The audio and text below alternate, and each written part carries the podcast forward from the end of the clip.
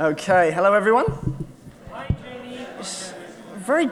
I love this setting, but it's it's a little bit awkward when you're trying to when you're running late and you're trying to organise things without everyone seeing that you're very disorganised. But I think I think I got away with it. Oh, I just said it out loud. Okay. Right. Okay. So, hand in the cookie jar is what I want to talk about today. And I just want to start off with this uh, song by Jack Johnson. Now, as soon as the sun starts, starts shining, you need to listen to Jack Johnson, though this is probably his most depressing song. I don't know if it's auto playing. Is it auto playing? If it's not, give it a. says the boy with the gun. Sure, I pulled the trigger, but I needed to be done because life's been killing me ever since it begun. You can't blame me, cause I'm too young.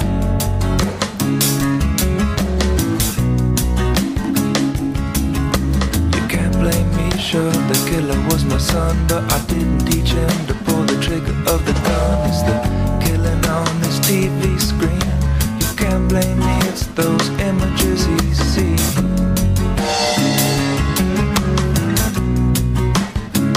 Well, you can't blame me, says the media man. Well, I wasn't the one who came up with the plan. And I just point my camera what the people wanna see, man. It's a two-way mirror,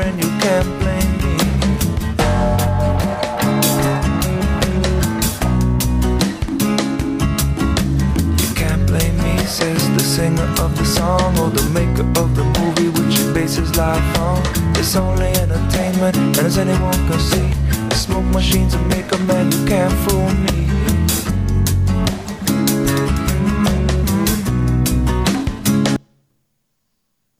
Okay, uh, that's, the name of that song is called Cookie Jar, and it's all about how we shift blame. It can't be us, it's got to be someone else. You can't blame me, I'm just the next one in the line. It's what, what was passed down to me. And there's something in human nature that has a tendency to shift the blame. We like a defense. Um, I uh, took Lucy and Arthur, we went to Camber Sands for a few days, and so we arrived at the beach. Now, going to the beach is so easy when it's just two adults. As soon as you add in a child, my goodness, their ability to unpack while you're trying to pack to leave and sand everywhere, oh gosh, it's, it's entertaining. But while Lucy was just relaxing, doing his nappy, doing the lunch, doing the uh, cooking for later in the day. My job was to pack the bag to take to the, to the beach. So we arrive and we start getting, laying out the camp. And she said, Have you got his rash vest? No. Why wouldn't you bring his rash vest? Well, I didn't bring his rash vest. Now, instantly I was thinking, Did you pack his rash vest? No. Then I'm thinking, I packed everything else, a little gratitude for everything else that I did remember?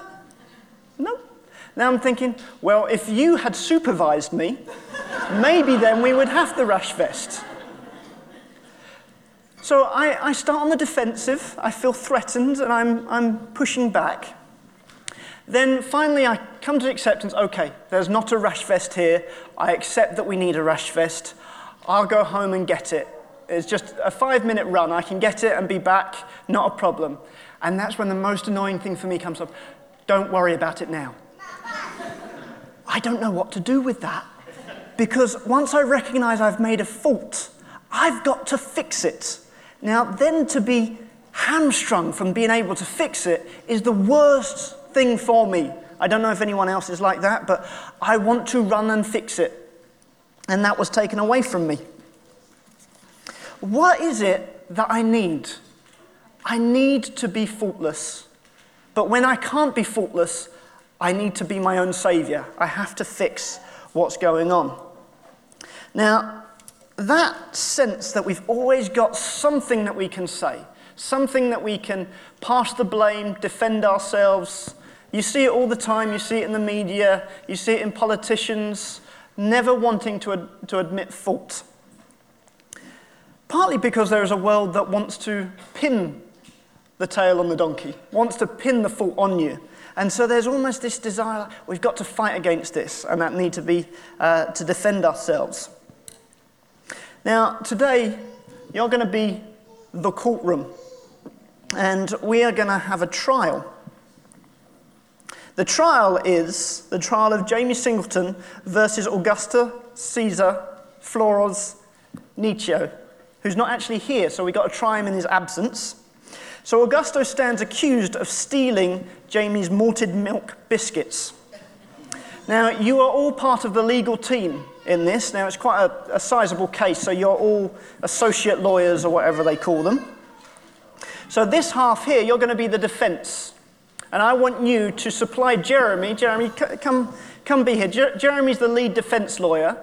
And I want you guys to be thinking when I um, give the issue, uh, where I explain the case, I want you guys to be thinking what possible defense could we make for Augusto? And you're going to feed that through to Jeremy. And then I'm going to be the prosecution as well as the victim because I'm so disorganized and I didn't manage to get a prosecution.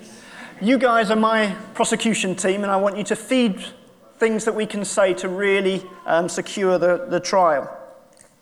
So you've got to think what questions or issues might the others, other side raise that we can counter. Um, and we need to bat away those, those, those issues. Now, if Augusto is found guilty, he'll be sentenced the most heinous sentence possible a fate worse than death. He will be forced a spoon of marmite. Now, there's some of you that would enjoy that, but Augusto does not. So it's a love hate thing. So, right, um, let's get a chair for Gem over here. So, you be preparing your notes. And then we need a judge. Um, Mike, you can be my judge. Let's give you a nice stool. I know you do lots of bike riding, so it's nice to sit on something soft, isn't it? There you go. All right, let's, let's robe you as a proper judge.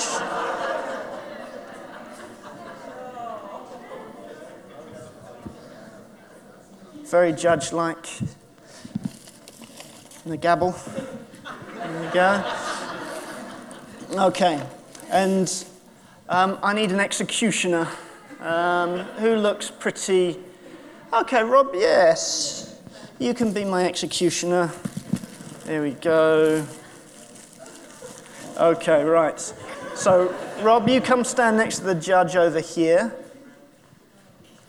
Let me get that. It just looks like a bin bag on your head at the moment. Let's see if we can sort that out.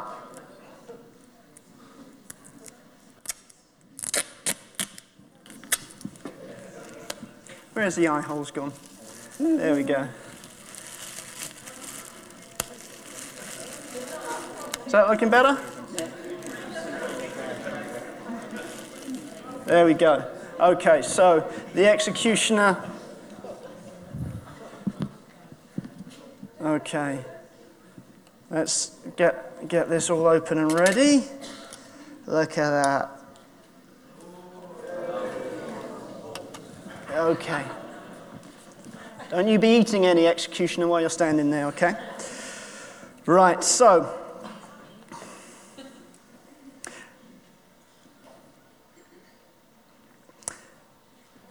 Jamie loves his malted milk and he was looking forward to enjoying munching on them.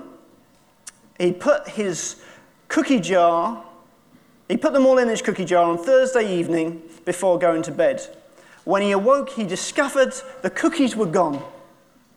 Meanwhile, Augusto had been spotted with cookies matching the description of those stolen from Jamie. We put forward to you today, Judge, that Augusto entered Jamie's house during the night hours and took the cookies. Okay? So we're going to give a few minutes now for the defense and the prosecution to discuss together how are we going to win this case. And then you've got a few minutes uh, to do that between you and feed it through to the um, defense and the prosecution lawyers. So, how are you going to make your case? Do you want to, you want to start with your argument? So, um, I'd like to start by, by asking the question Do we know that Jamie even had a cookie jar and cookies? Okay. No evidence that such a cookie jar even exists. Okay, all right. Well, I would like to present uh, to the judge Exhibit 1 and 2. Okay. Here we have a selfie of Jamie with his cookie jar in his kitchen. You see the, the time stamp on there, uh, 7.43. And I can testify as Jamie himself that I love malted milk. And I'd bought malted milk and I'd put them in my cookie jar just before I went to bed.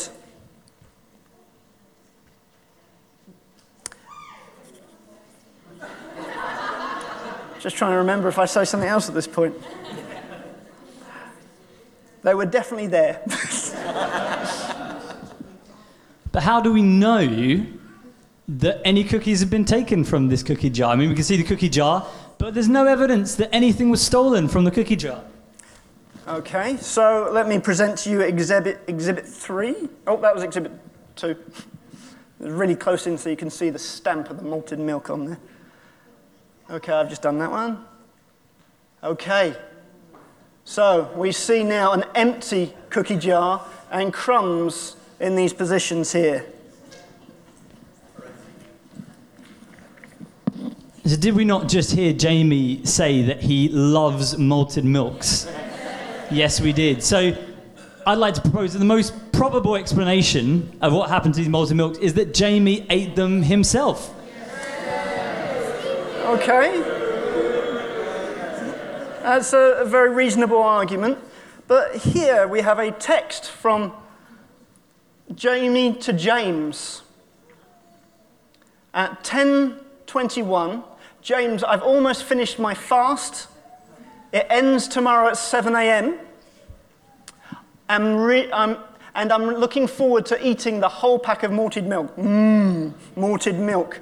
So we, we can see that, that there was a plan to eat the malted milk, but it didn't happen in time. And to prove this, Jamie had a blood toxin taken that proved that he was low on sugar at that point in time. So, why should we suspect Augusto? I mean, it could have been anyone, anyone who took the biscuits. Um, do we even have any evidence that Augusto had similar biscuits on him after this point? Well, strangely enough, we have this picture of Augusto standing by the window, which doesn't seem like any, anything wrong with that, but unless you zoom in into his back pockets, what do we see?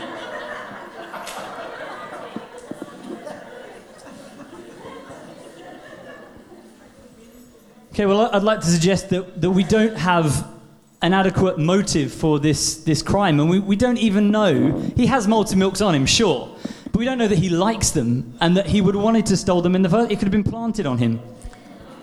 Okay, now this was a recording taken off Augusto's phone. I am a cookie monster. I am a cookie monster. Hold on, hold on, hold on, hold on, hold on. I am Augusto Cesar. We don't know. I am a cookie monster. I am a cookie monster. We don't know that that's Augusto's voice.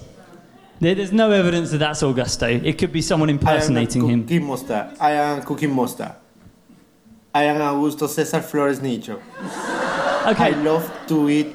okay. Um, he calls himself the Cookie Monster. We we know it's Augusto.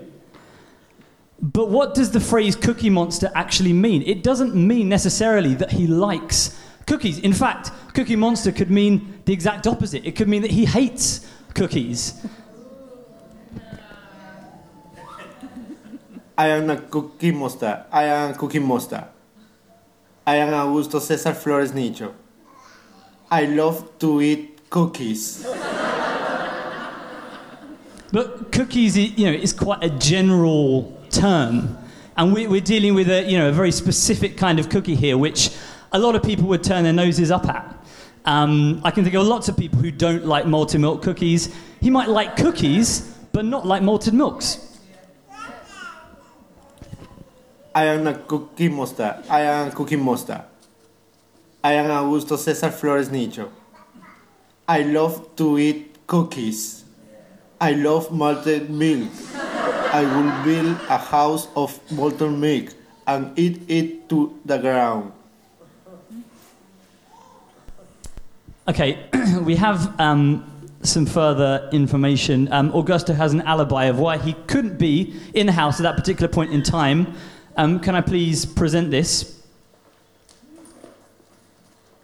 Um, here's a, uh, a snapshot of Augusto's diary, and we can actually see that on the, uh, during the time in question, Augusto is scheduled to be at an all night prayer meeting. So there's no way that he could have been at Jamie's house at 2 o'clock in the morning to steal the cookies. Okay, I would like to respond to that with a witness testimony. Can I please have the witness here?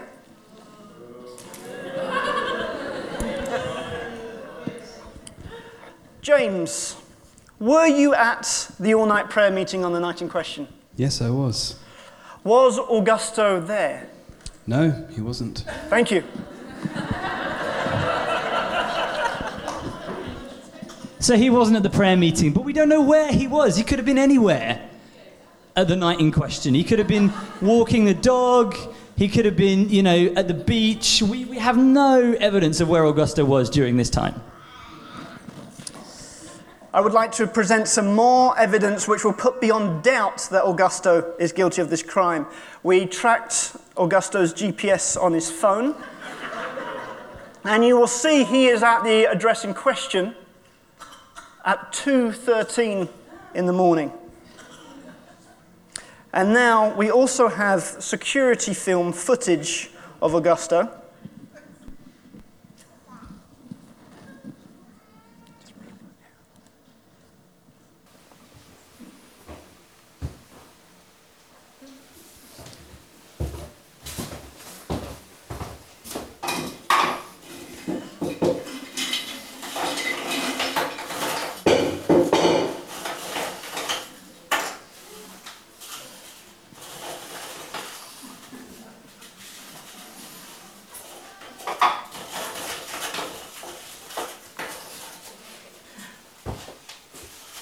I committed a perfect crime, and no one will ever know.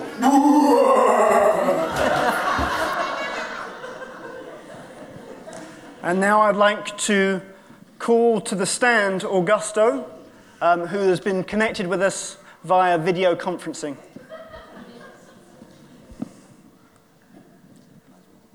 Um, one second.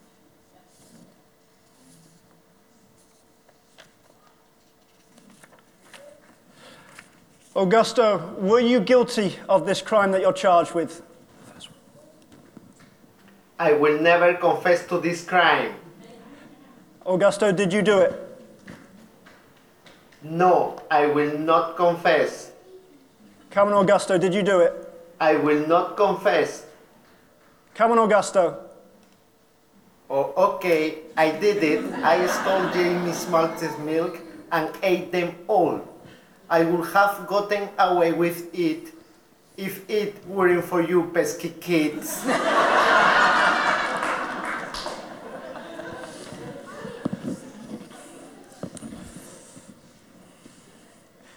Okay, now I, I believe the defense has nothing more to put forward. We have pre- presented evidence to put it beyond reasonable doubt. So, executioner, will you bring that spoon? And we need to take that to Augusto. As, take a, take a big look at that.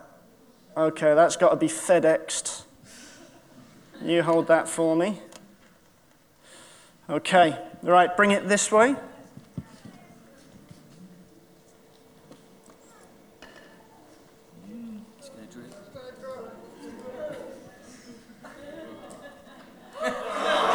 Ah.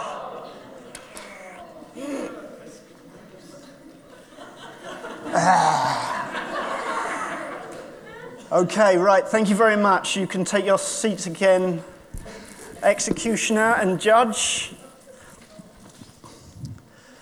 What we have there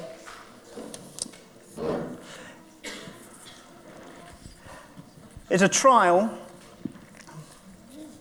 that put it beyond doubt. It was, even the defense could no longer provide a defense. I will. And we see that with, uh, in the Bible. When Isaiah found himself before God, he said, Woe to me, I cried, for I am ruined, for I am a man of unclean lips, and I live beyond people of unclean lips, and now my eyes have seen the King, the Lord Almighty. There will be a point where we cannot give defense anymore. All of the arguments that we might live our lives trying to push forward, the blame that we shift, the desire to try and fix it ourselves will no longer work. And we will face our own execution. But this is the beauty of what we're seeing. That a judge, a just judge, cannot just demand a second payment. So you could say, well, just dip the spoon in and grab another marmite and then give it to Augusto because he deserves it. But because the judge stepped down and swallowed that, there's not a second spoon. And it would require an unjust judge to demand two payments for one penalty. And that's the beauty of our gospel. It's the fact that it's been swallowed. There is no longer any punishment due us.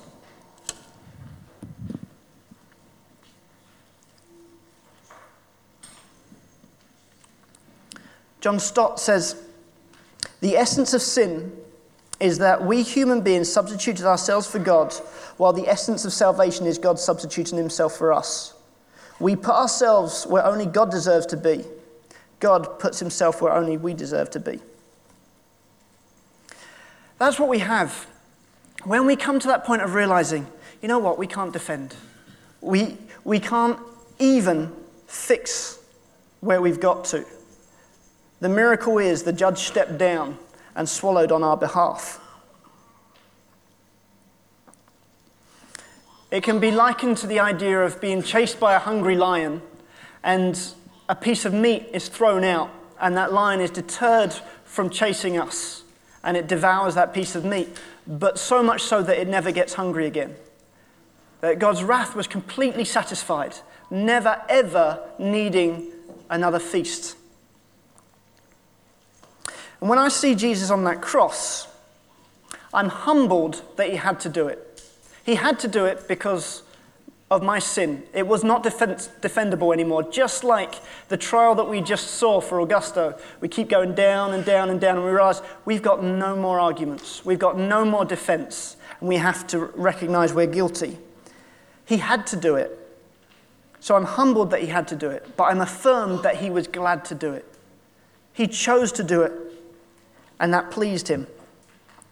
Now, because he's done that for me, it means that I don't have to defend myself. I don't have to find those reasons to try and pass the blame. When I've not, when I've not packed the rash vest, I can take that because ultimately my greatest issues have been dealt with by God.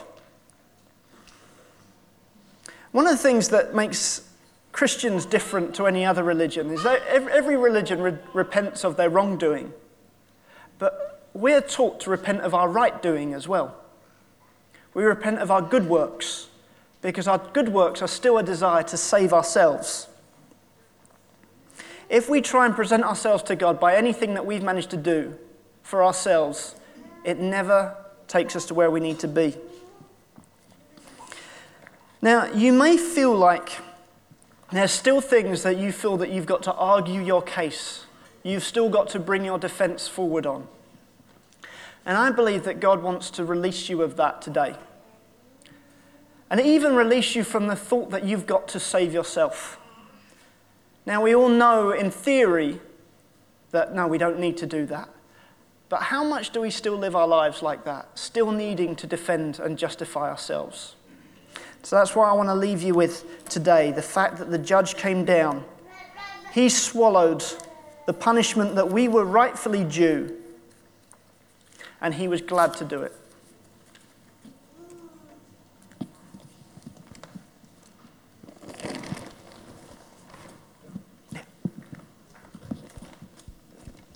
Right. Thank you, Jamie. So, um, we will. That brings us to the end this morning. It's summertime. We can finish early in the summer. Um, if you want to respond, if you want um, prayer, then do come forward and ask some of the leaders to watch out. I don't think we have a rotated on prayer team, but if leaders can watch out to see if there's people that need prayed, then you can come and pray. And that's it. Go and enjoy the sunshine.